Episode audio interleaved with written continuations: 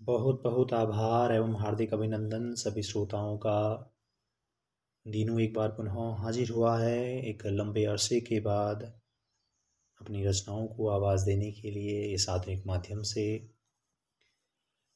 उम्मीद है आप सभी को अभी तक भेजी गई सभी रचनाएँ अच्छी लगी हैं, आपने उन्हें खूब पसंद किया है।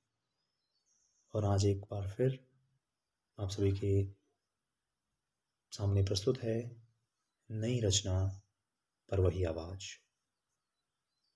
शुरू करते हैं।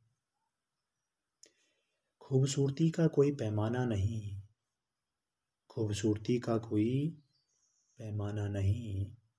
यह ढोंग है केवल हमारा और जमाने का। खूबसूरती का कोई पैमाना नहीं। यह, ये ढोंग है केवल हमारा और जमाने का।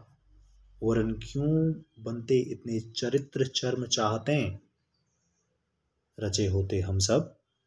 प्रकृति ने एक ही पैमाने में रचे होते हम सब।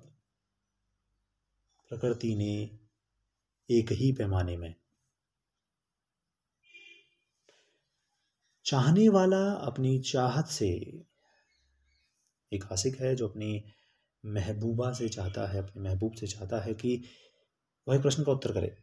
तो चाहने वाला अपनी चाहत से एक प्रश्न का उत्तर चाहता है।